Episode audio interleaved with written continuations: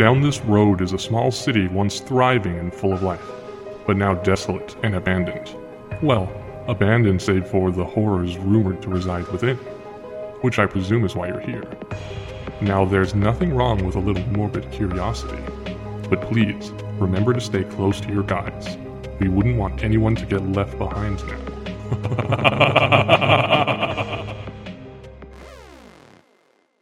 Hello and welcome to Nopeville, the city filled with all the terrifying and horrible things that make you say nope. Nope. We're your tour guides. I'm Jen. And I'm Christine, and we invite you to join our tours through the city, including all things paranormal, true crime, and supernatural. From haunted places to possessions, From serial killers to cults. from zombies to cryptids. You can find out more on our website at nopevillepodcast.com. And catch a tour today wherever you get your podcasts.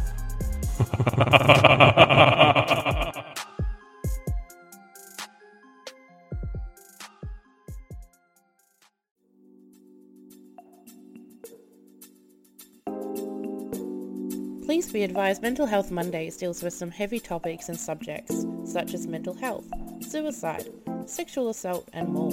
Please listen at your own discretion and please seek professional help if you are struggling. Thank you and enjoy the episode.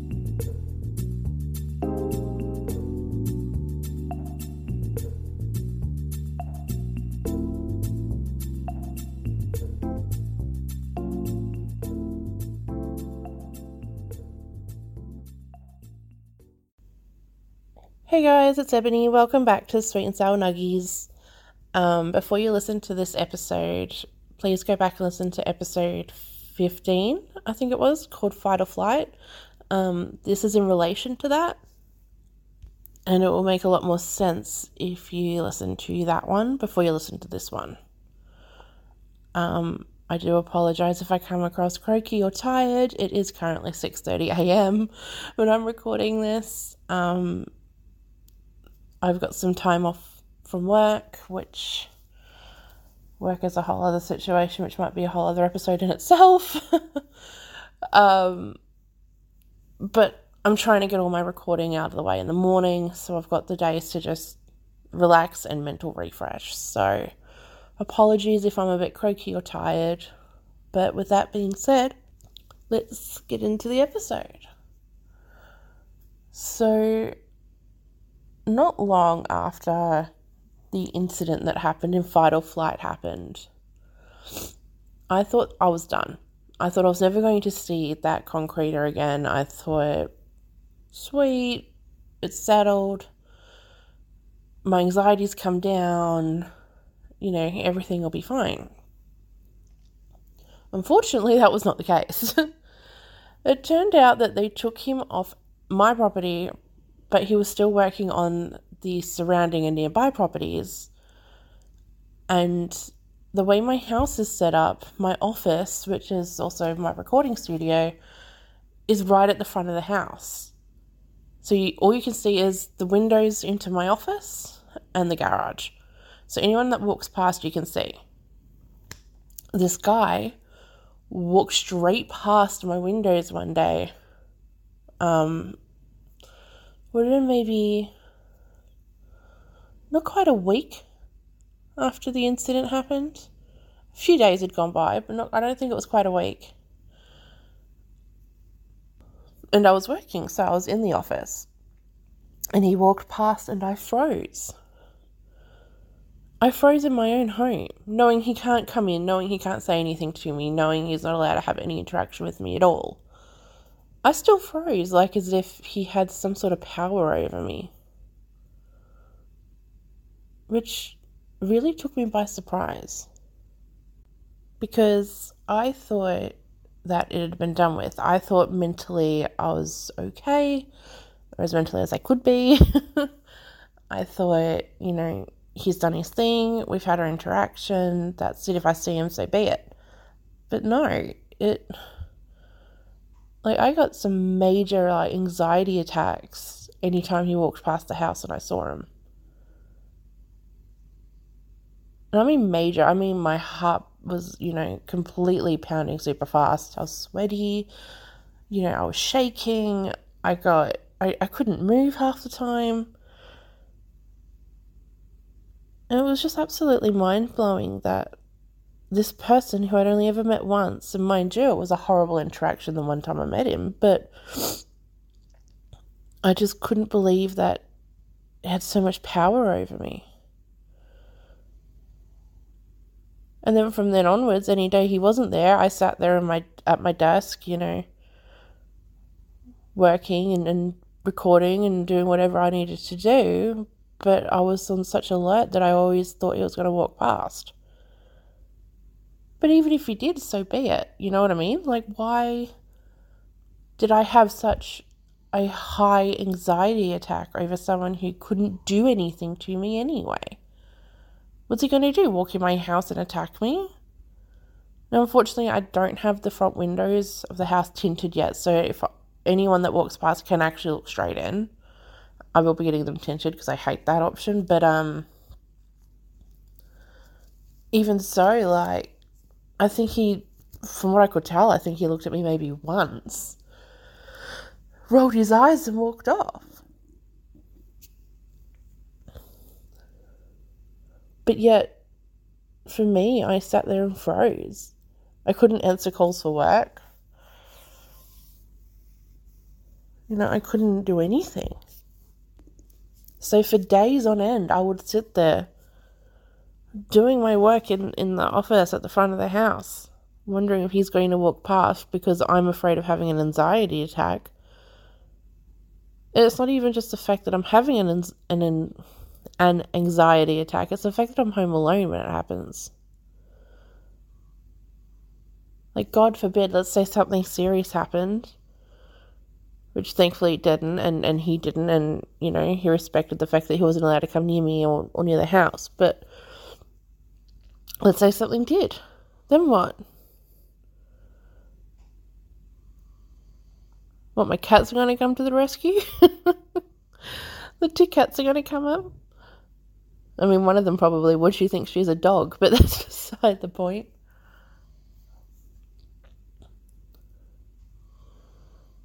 But, like, this happened back in October, and it's just been playing on my mind ever since. Because the fact that this person, I feel I've allowed to affect me. I feel like I've allowed them to get to me like this, and that's not okay. Okay, sure, I can't control the way that they came at me originally, but like,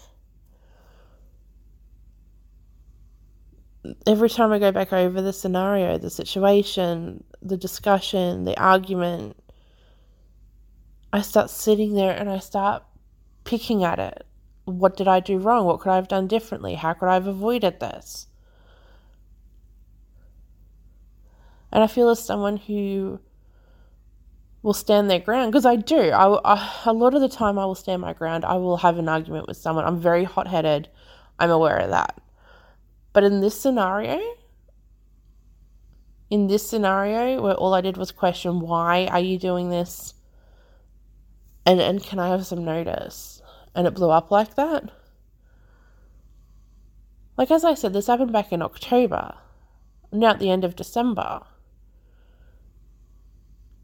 And I still think about what I could have done differently. I still think about other arguments. Because that's the thing it made me spiral. And I've said that a lot in this podcast is I spiral a lot and it's the best way to describe how my mind works because it's exactly that. It's almost like a snowball effect. You know, that snowball, that one tiny little incident, which in this case was that argument with the trade. Someone's kicked that tiny little ball of snow and it's just rolling down that hill and it's building up. Here's the anxiety attacks. There's another layer. Here's the shaking. Here's another layer. The weariness. Here's another layer. And it just keeps going and going and going. And at one point, you want it to just hit a, you know, a brick wall at the end. You want it to be over and done with. You want that ball to get all the way to the end, hit that wall, and just explode and or, or melt or something, which I thought it had had you know. I thought I had done that. I thought I'd moved on. But instead, more stories came up. I started deep diving, almost, almost like I had started deep diving my own psyche and started going, well, in this circumstance, I've done this, this, and this, and this person reacted with this, this, and this. Does that mean I'm at fault in other situations? Does that mean I'm at fault for a lot of the stuff my mum's done to me? I've always been one to blame myself. And I think a lot of other people are the same in these scenarios where you go through a traumatic experience, you start blaming yourself. And now at almost 30, I still I still do that. After literally years and years and years of sitting there and being able to discuss my circumstances with therapists and and whoever else, even just friends and family. And I still to this day will sit there and rethink over and over and over and find every little thing that I believe I've done wrong in a situation. It's exactly what happened here. But because I started thinking about this scenario, then I started thinking about all the other scenarios, and then I'm like, well, could I have done this differently? Could I have stopped, you know, a 50 something year old man when I'm fucking 12 for touching me? Could I have avoided certain people in my life? Could I have done better so my mum doesn't throw a fucking rollerblade at my head?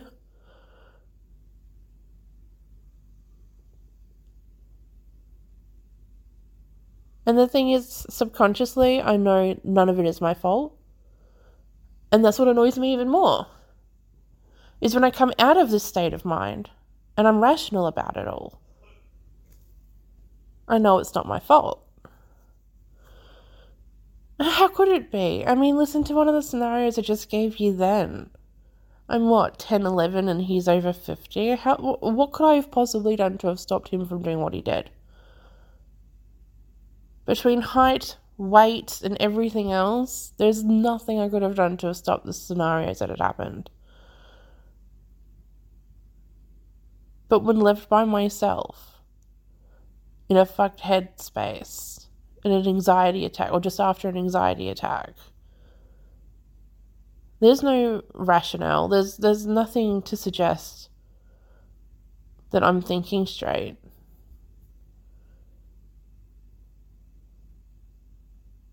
So I mean in the end all that happens is I go down this rabbit hole and then I spiral and the snowball effect happens and then the next thing I know I'm in a deep depression. I don't want to talk to anyone. I don't want to do anything. And quite honestly, I just end up wanting to, to die.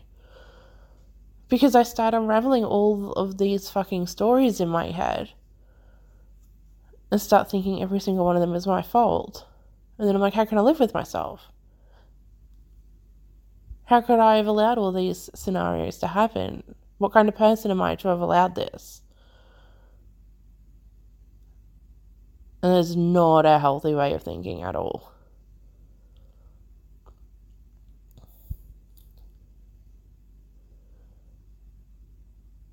It's just unbelievable the way, at least the way my brain works.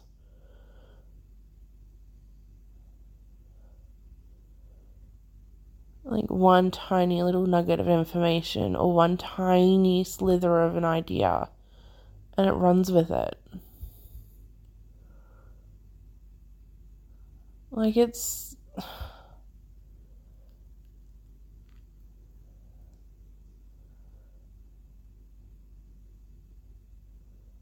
Yeah, I don't know.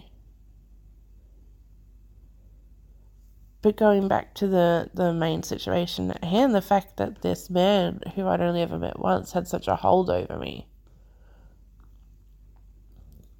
Like, that's not fair. Why do I have to live my life like that? All because you couldn't do your job correctly.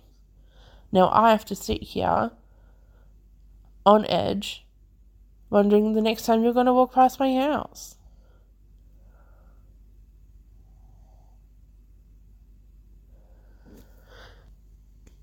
And the thing that annoys me the most with a lot of stuff like this, and I don't know if this happens to other people or not, But like, okay, so it's affecting my mental state, obviously. But when my mental state goes really downhill, everything else starts to happen. Like, it affects literally everything. I get sick. My period will, will arrive regardless of when it did last time, and sorry for TMI. My skin breaks out like no tomorrow. And I don't have the best skin as it is anyway. So then you add anxiety on top of it, and the next thing you know, my skin is breaking out horribly. And then I start hating on myself. Like, I can't win. Then I start looking at myself in the mirror, and I'm like, great, now my skin is bad, and I'm bloated, and I feel like shit. I look like shit. Like, it's not fair. it's not fair. Why can't like it's bad enough that I get these anxiety attacks and this person has a hold, and then on top of that, the anxiety then has all the you know chemical imbalances, and then the next thing you know, everything is just fucked. like, can I just not live with one thing at a time, please? but like and then going down that that's like another snowball. It's like two different snowballs are going down the one time. I've got this anxiety snowball about this guy walking past my house. And then i've got this ridiculous vain snowball about how i look racing each other to see who gets to the bottom first. And you know the most fucked up thing about the vain one about the fact that i'm looking and, and picking apart myself as per usual looks wise is I then this is so ridiculous even saying it. Then I start picking at myself the way my mum would have and whether she would be proud of me or not. But like who cares? She's not in my life. Why do I care? Like I I have for anyone who doesn't know what I look like I have tattoos. I'm a little chubby. I've I'm everything my mum hated in a person. the tattoos, she oh my god, in a million years she would absolutely kill me if she knew half the tattoos I have I've got. Especially because I've got horror tattoos and God knows that's not ladylike. And the weight gain. My mum used to absolutely pride herself in the fact that she had two daughters that was stick figures. And when I say stick figures, I was diagnosed anorexic younger. But my mum thought that was fucking fantastic because I was thinner. If I was thinner, I could then get a man. Which is ridiculous. But I'm so far from her ideal body now that she would actually, like, if, if I still lived with her or if I had anything to do with her, she would be either force feeding me certain foods to try and help me lose weight. Or what she used to do would smack food out of my hands. You don't want to keep eating that, you're just going to get fatter. Look at me now!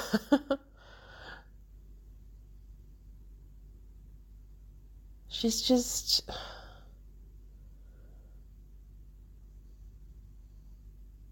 I don't know how these people have such a hold on you so like at such a later point in your life. Granted the trade one the original story that started all this was back in october it was early this year but i should still be past that by now. Yet when people walk by the house past the house i still get a little bit jumpy. Like it's insane And then the whole thing with my mum, you know. Start looking at myself in the mirror. Should I have gotten the tattoos? Should I, you know, have watched my weight? Yes, regardless of the scenario, I probably should have watched my weight a lot more. I should be thinner than I am, but that is what it is.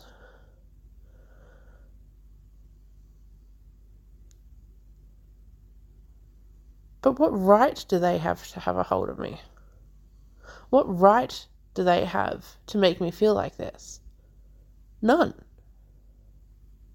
No right whatsoever. Yet they still do. It's almost like this feeling of someone is behind you at all times, and out of nowhere, they're just going to pounce and grab you. It's like you're walking on eggshells and you've not, no, not walking on eggshells. It's like, it's like you're walking down a dark alley at night with the only light is like the torch on your phone. So if you turn around, they can easily just move out of the shadow, uh, into the shadow, and, and you, you know, they move fast enough you don't see them. So you think there's no one behind you, so you keep moving forward, but you've still got that feeling like someone's behind you. So you're still moving down this dark alley, but you're shivering and you're on edge because you think someone is there. And because you think someone is there, you think they're going to attack you because you're in this dark alleyway. It's that feeling on repeat daily, weekly, monthly. It's that feeling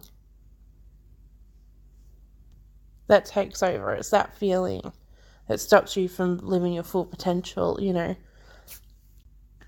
It's just insane that we allow, not allow, but that these people can have this hold over us. You know, you try to block them out as much as you can. For me personally, it's, you know, it's music and gaming and YouTube and more so music and gaming. And I zone out for a little bit, and, you know, if I'm in a an okay state, I can sit there and I can zone out and I can enjoy myself and, and for a small amount of time I'm actually, you know, in my own little bubble and I'm happy there. I'm calming down, I'm breathing properly, I'm not worrying about the outside world, I'm not worrying about the outside of my house. But it takes such a long time for me to get there. Like, I can't sit down, turn on music, and it's an instant switch. I can't sit down, and start gaming, it's an instant switch. It takes time. Sometimes it can take 15, 20 minutes. Sometimes it can take hours. Sometimes it can take days.